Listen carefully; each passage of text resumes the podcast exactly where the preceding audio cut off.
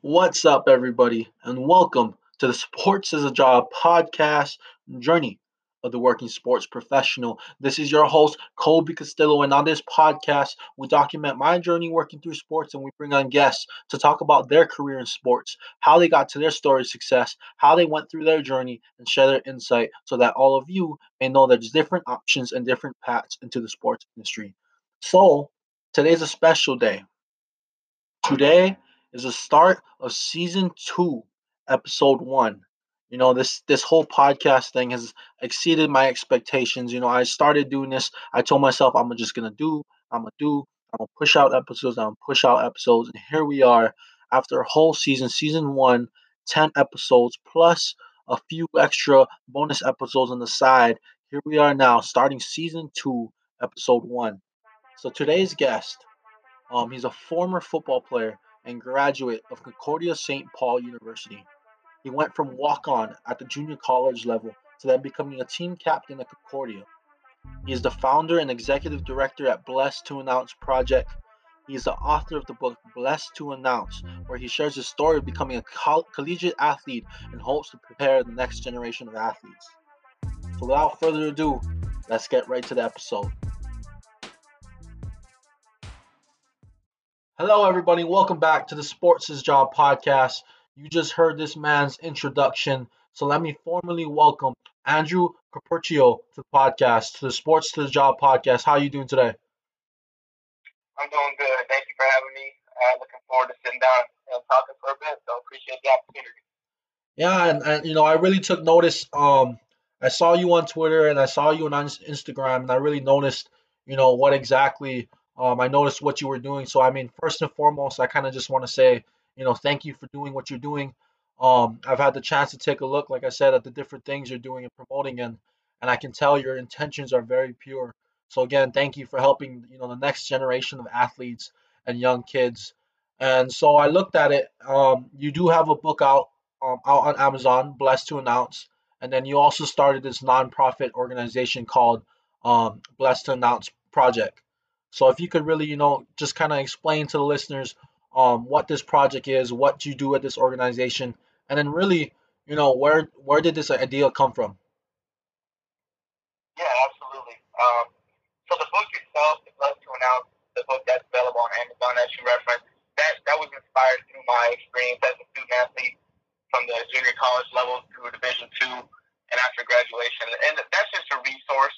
Um, I wrote that book with my my experience in mind and all the struggles and, and new experiences and, and things that I wasn't prepared for as a college athlete. Mm-hmm. I wrote the book from that perspective to try to kind of guide young young men and women who are aspiring and, and currently competing at collegiate athletics and just trying to give them a leg up on um, kind of some of those struggles that we did face. And the organization, organization itself, the nonprofit, uh, 501c3 organization, we are based out of Minneapolis right now.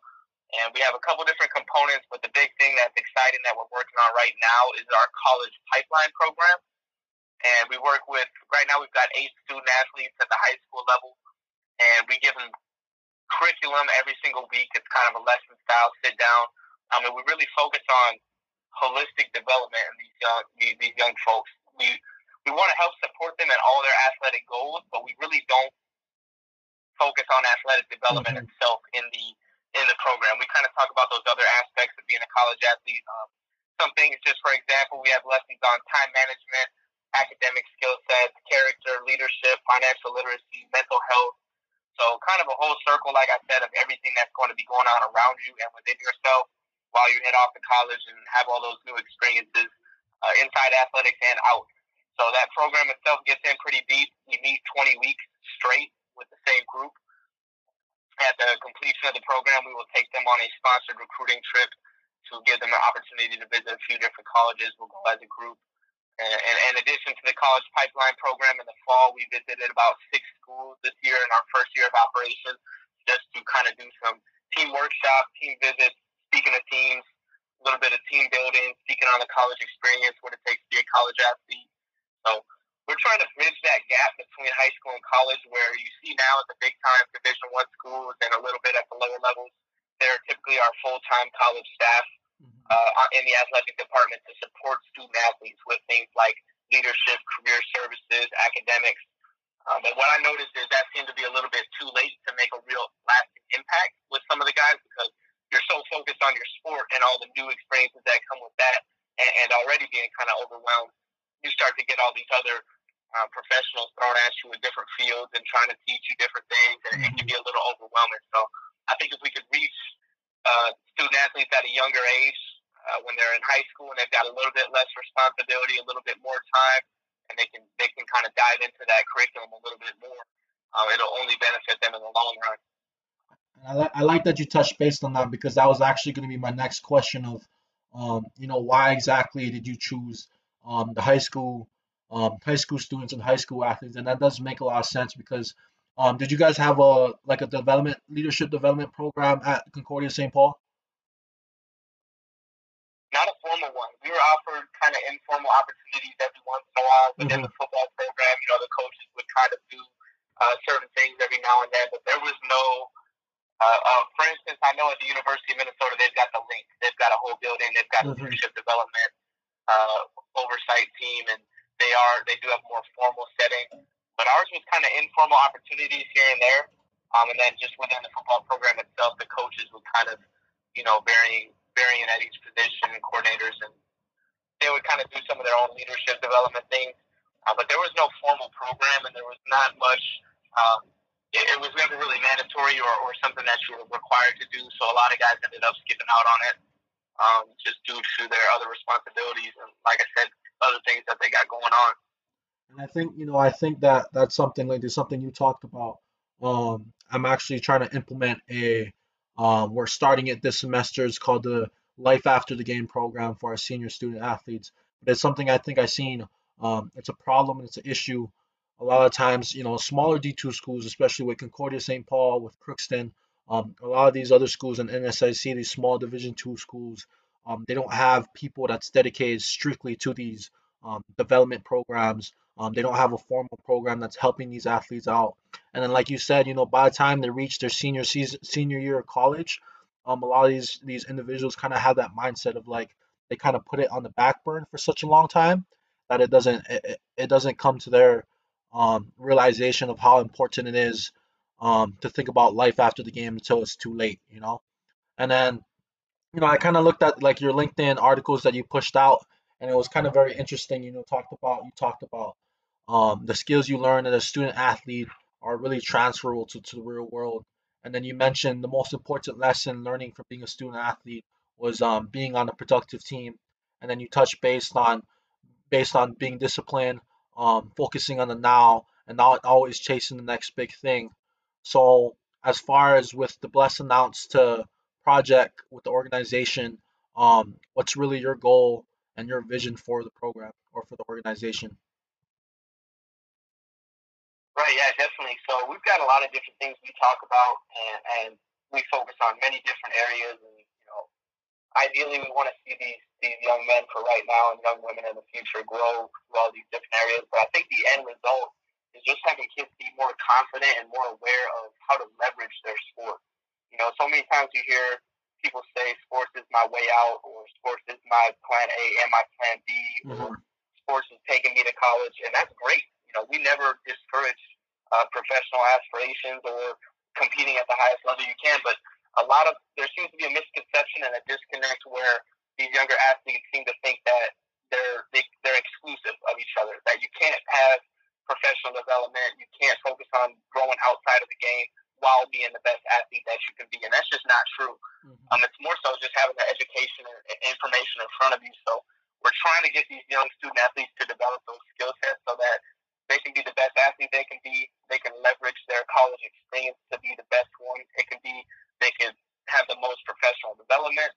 Um, they get the most campus life, everything. It, it's Mhm. a holistic thing. But um, outside of sports, you know, you can be your best athlete you can be and still focus on all those other things. So for me, it's a mindset shift and a culture shift.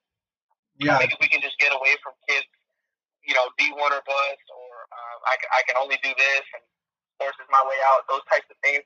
I to kind of just eliminate those phrases and those mindsets, and, and turn them into more mature mindsets where uh, they understand that sports is a mean, a means and a, and a game and a way to improve your life and, and do with it uh, as you will. But it's not the only option that you have. Mhm. and definitely it, it seems like um a lot a lot of times with these student athletes, like you talked about, they just not have to be aware of these skills that they have as an athlete. You know, yeah, sure, you're you're you're pursuing this passion of sports. You're trying to improve your your craft as an athlete, but it's it's it's important not to forget the whole other side.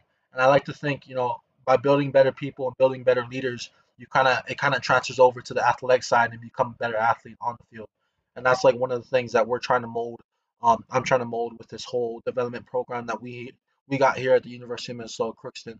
And so, you know, you touch base about you kind of learn different things about coaching youth um, and teaching very young adults. So how do you? Because I think the I think the issue with as far as people not really caring about life after the game or not really being educated um, in that terms, I think a lot of times they don't care. I think it's just a lack of caring, and I think one, you know, one it could be simply they, they just don't care, or two, I think as as leaders or educators or people who have already been through this path, um, I think it's our job to really educate them on the value um, of what they have in these experience, the value of of what they need to learn, of what we're trying to tell them. So how do you bridge that gap of them caring to actually, you know, understanding that this is important? Right. I think that's a great question. And one of the most important things I think is being as genuine as possible when you're presenting this information and speaking on your past experiences you know, it would be easy for me to get up in front of a room of kids and tell them how great my college experience was, and uh, you know how many how many absolutely amazing football games I played, and all the best buddies I had, and all the parties we went to, and mm-hmm. I still got good grades, and that would be easy, you know. But speaking about the actual struggles that happen and, and occur within college athletics, that you know, oftentimes you're encouraged not to talk about. You know, we're, we're we're kind of told to put those things to the wayside and focus on handling our business, not realizing that that is business in itself. Um, so I think being real in the way that you present the information, like people see from the outside in on social media and whatever that you know it looks like a sweet lifestyle being a college athlete, whatever division you're at, whatever sport you're playing. Um, but I really focus on getting in front of the kids and talking about, look, this is where this is where I struggled to survive and, and as an athlete. This is where my career was on the, the edge of is this worth it? Do I still love it? You know, all those struggles that went into it. Looking back on it now, there are things that could have been avoided by having the information. Um, so I think by being real and sharing your struggles, being vulnerable, uh, it provides a sense of okay, maybe there is more to it than just showing up on Saturdays and, and getting on a flight or a bus. And it starts to put those dots and, and take off the blinders a little bit and open the possibilities to how can we prepare for college and life after sport um, as early as 14, 15, 16 years old. Um, so like you talk about the, you know, the being in the now and the, and the coaching youth and all those principles, all that was developed from my athletic background. And I apply it in my, my nine to five job. I applied into my nonprofit. I applied into my, my speaking, the work that I do. And, and it's all, it's all core principles. Like you said, building better people, building better athletes. Absolutely. There's a lot of great athletes that maybe are lacking those core principles, but I can tell you if they if they strengthen that foundation, they would only become a better athlete and a better person. Mm-hmm. Um, I don't think you can become a better person and become a worse athlete at the same time.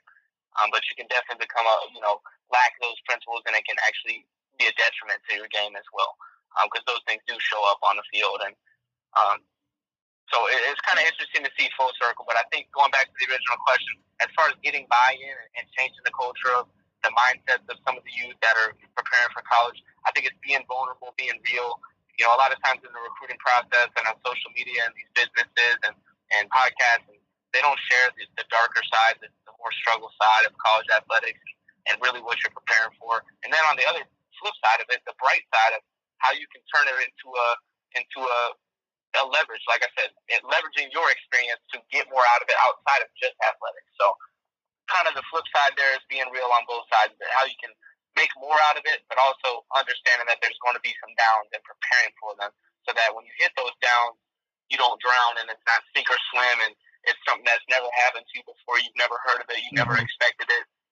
So putting that information in front of them in a genuine, real way um, with relatable stories and experiences, I think is an instant way to build a connection that, that creates buy-in. And then once the information is in front of them, it's just presenting it in a way that can be uh, absorbed And I, I definitely think that we we need more of that, um, especially for with social media and podcasts being such a big thing.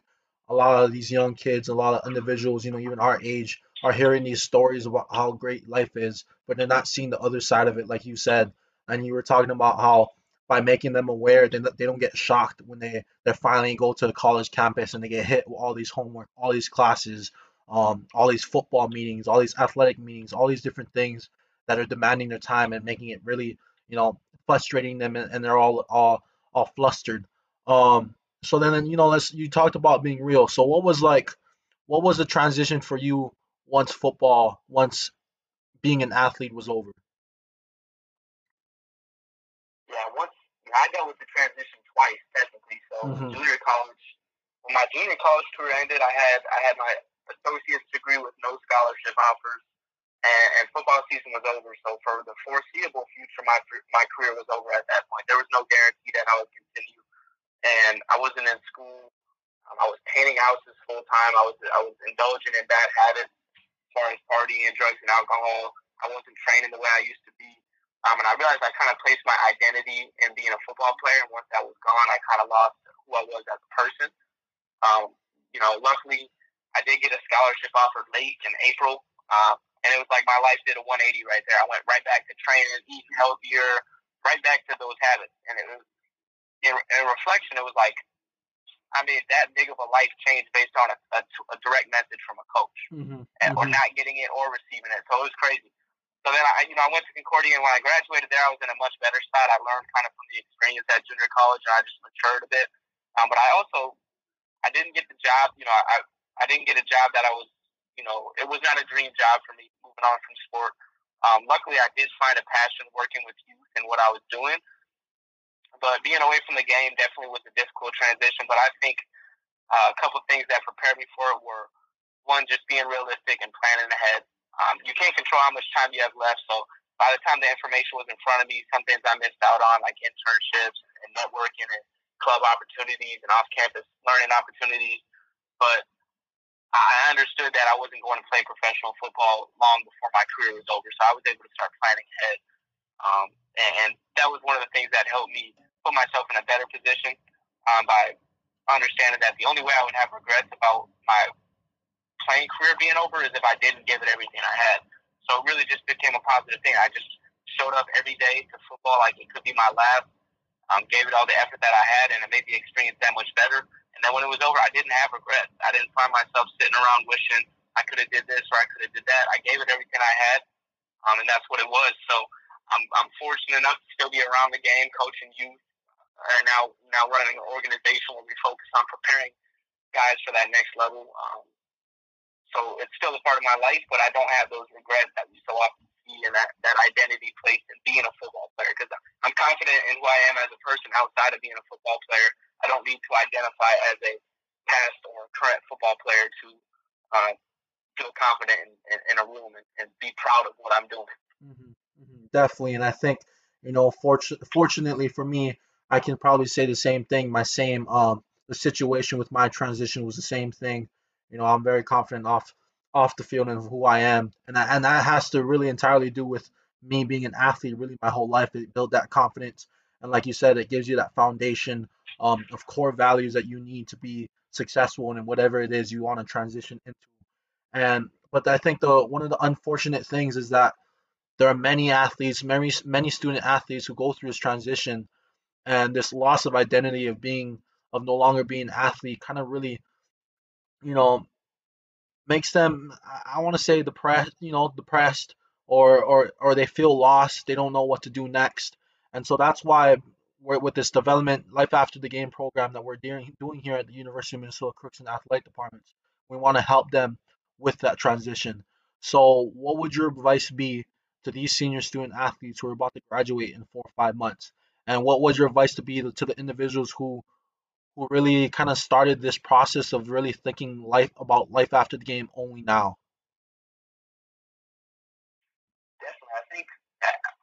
Before I answer as far as seniors go, I think it even starts at a younger age by telling people when they pick a school, you've got to have at least one other strong reason why you choose to go to a college other than the sport itself. Mm-hmm. It's got to be the town, the location, your major, the the cost. You've got to have a second reason outside of sport because that's once your sport maybe doesn't meet the expectations you had for it, or you struggle during that, you have no reason to stay there. You have no reason to be invested in um, all the opportunities you have for growth and learning on a college campus, wherever that may be. But as far as once you're a senior and, and you start thinking about that transition, it's all about just identifying something that gives you gives you purpose outside of your sport. If you don't have a job or a field of study or a person or something that is important to you, your sport is going to be gone one day, whether you go professional or not. Whether it's you tear your ACL in your first game your senior year and you never play again, or you go on to be a Hall of Famer. One day that sport's going to be gone from your life, and that means that means playing it. Now, whether it's sports journalism, whether it's being in a sports athletic department in a role similar to yourself and supporting student athletes, whether it's being a coach, you have to have a plan for something that's going to give you purpose outside of what you're doing. And I don't know if I genuinely had one at the time, but I'm glad I've developed one now. So that was something that I developed even after college. So the earlier you can identify it, the more time you have to obviously implement a plan and, and prepare for it. But, you know, you can't just be living to play a sport. Mm-hmm. That's a recipe for disaster. And and when you're four or five months away from graduating, if you haven't identified yet, if you're just trying to get your degree, go go experiment a little bit. Go check out some jobs in the community. Uh, start talking to your coach about what it's like to be a coach, or or or you know, depending on what you're studying in school, start reaching out into different careers. See, you got to find something that that sparks an interest, and oh, okay, this is more interesting than I expected. I can see myself doing this because you're going to be working for 30 or 40 years after you graduate. So you want to be doing something that you enjoy. Um, and but unfortunately, I think a lot of times we do see, like you said, athletes kind of maybe chase their professional aspirations, but they don't for athletic, um, the athletic side of things, but they don't. You know, you could be a teacher while you're pursuing an NFL career, but too often we see guys pursue an NFL career while they're uh, working at a restaurant or working security, not doing not doing something that they want to be doing, mm-hmm. but they're more just surviving rather than thriving. So you know, I think not con- confusing the two either. Like you can still be training for eh, that last drop of gas you got in your tank as a as a competing athlete. You can do that while you're in a professional environment, still pursuing your other professional passions at mm-hmm. the same time. They're not they're not exclusive of one another, like we talked about before um, previously you can do both at the same time. So those are a couple kind of ideas. Don't put prioritizing training for the NFL or, or the MLB or whatever it might be over your professional career because they can be the same exact thing. You can prepare for both of them at the same time. They don't take away time from the other one. Um, and then, but just identifying something, your plan B, and, and making it something enjoy and that you want to do. Your plan B is a backup plan. It doesn't have to be something that you dislike. Um, so identifying that, what it is for you, or you know, for those student athletes, will be a huge benefit um, as they come down the home stretch for graduation. And it's not a, it doesn't need to be a, you know, be all end all answer, right? When you put that cap on and walk across the stage, you don't need to have your life planned out, but you need to start being at least thinking about that process and what it's going to look like over the next couple of years. Yeah, definitely. I think it's it's important for them to get that process rolling oh, I mean, I mean, sooner better than later, or never at all. And it's interesting you talked about how um you can still chase your you know your athletic career as and then still do something you're passionate about on the side. Um, as soon as you said that, I was thinking about a UFC fighter. I'm not too um, sure if you're familiar with the UFC, but uh, Al Iaquinta, he's a he's like a top ten lightweight in the in the UFC in the world, and he on the side he does um he sells houses and he's successful doing both of that. And people always ask him, you know, like you know, why do you do this? Like, why do you why do you do do two things at once? And he's like, well, it doesn't it doesn't hurt me, you know. Like if you think about it, you know, I'm doing both things because I love to do it. Like this is my passion, this is my purpose. So really, I don't have to be a professional athlete if I I don't depend on it to survive. You know, something about like you were saying, don't think about surviving, but think about thriving. And I think that's very important for everybody to understand that there's different options, different paths. You know, whether or not you're you have your life planned out or you don't have your life planned out yet, it's it, it's never too late. Um, and so I just want to end this, you know, this podcast with asking you the question of, you know, who's an individual that you kind of looked up to, whether that be in sports, you know, your professional or personal life, and then like how did this individual affect you? For myself. I mean, it would have to be my dad. I think growing up at a young age, just seeing the, the work he put in to provide for our family and give us, everything that we needed, uh, that's really, that instilled the work ethic in me from a young age. I mean, I wrote about it in my book. It's kind of funny. Some people think it's a little crazy, but, you know, he used to wake me up at 6 a.m. before the bus came and when I was at 10 and 11 years old, and we would go run a mile in the dark and and go to the gym like we were on Rocky or something. But uh, seeing the work that he put in and just just being tireless as a worker, uh, that provided me all the opportunities I got through my athletic career, uh, through even even starting a nonprofit organization, just being relentless, dealing with hearing no's for answers and, and not taking no for an answer, and, and pushing through obstacles. You know, I grew up watching that in my entire life. Um, and my father's been nothing but a positive role, role model for me. So seeing just seeing the success he had and, and the work that he put in and seeing what it took and, and being that model for me, um, you know, that that's an easy answer for myself. Like I said, I think a lot of the opportunities I've gotten through my life kind of stemmed from my work ethic. Mm-hmm. Um, and I think I can attribute attribute a lot of that to him. So um, I'm definitely blessed and, and grateful to have a father like him. So uh, that's an easy answer for me on that question it seems like your father really instilled that you know that foundation of core values, hard work, um, relentlessness in you at, at, an early age. And so before we before you go, um, I just want you to plug how does how does someone uh, contribute to your Blessed to Announce project? How do they make a donation? How do they just make an impact and help help you do what you're doing right now? Absolutely, uh, we're BTA Project uh, just BTA Project on, on Twitter and Instagram, Blessed to Announce Project on Facebook.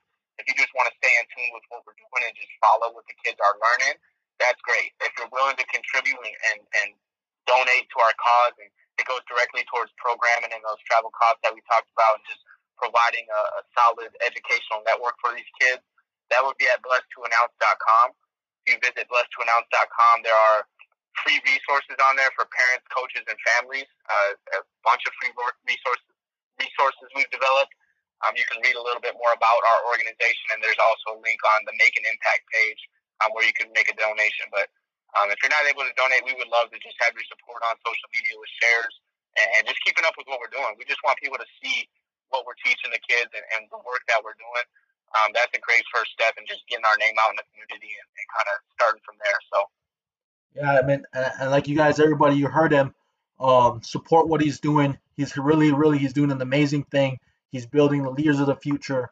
And he talked about, you know, these resources. You can even go on to the blessedtoannounce.com and he has resources such as, you know, meals, 20 meals under $3, team building workbook. Um, he's got books and, and projects about air goal system, financial tips for success.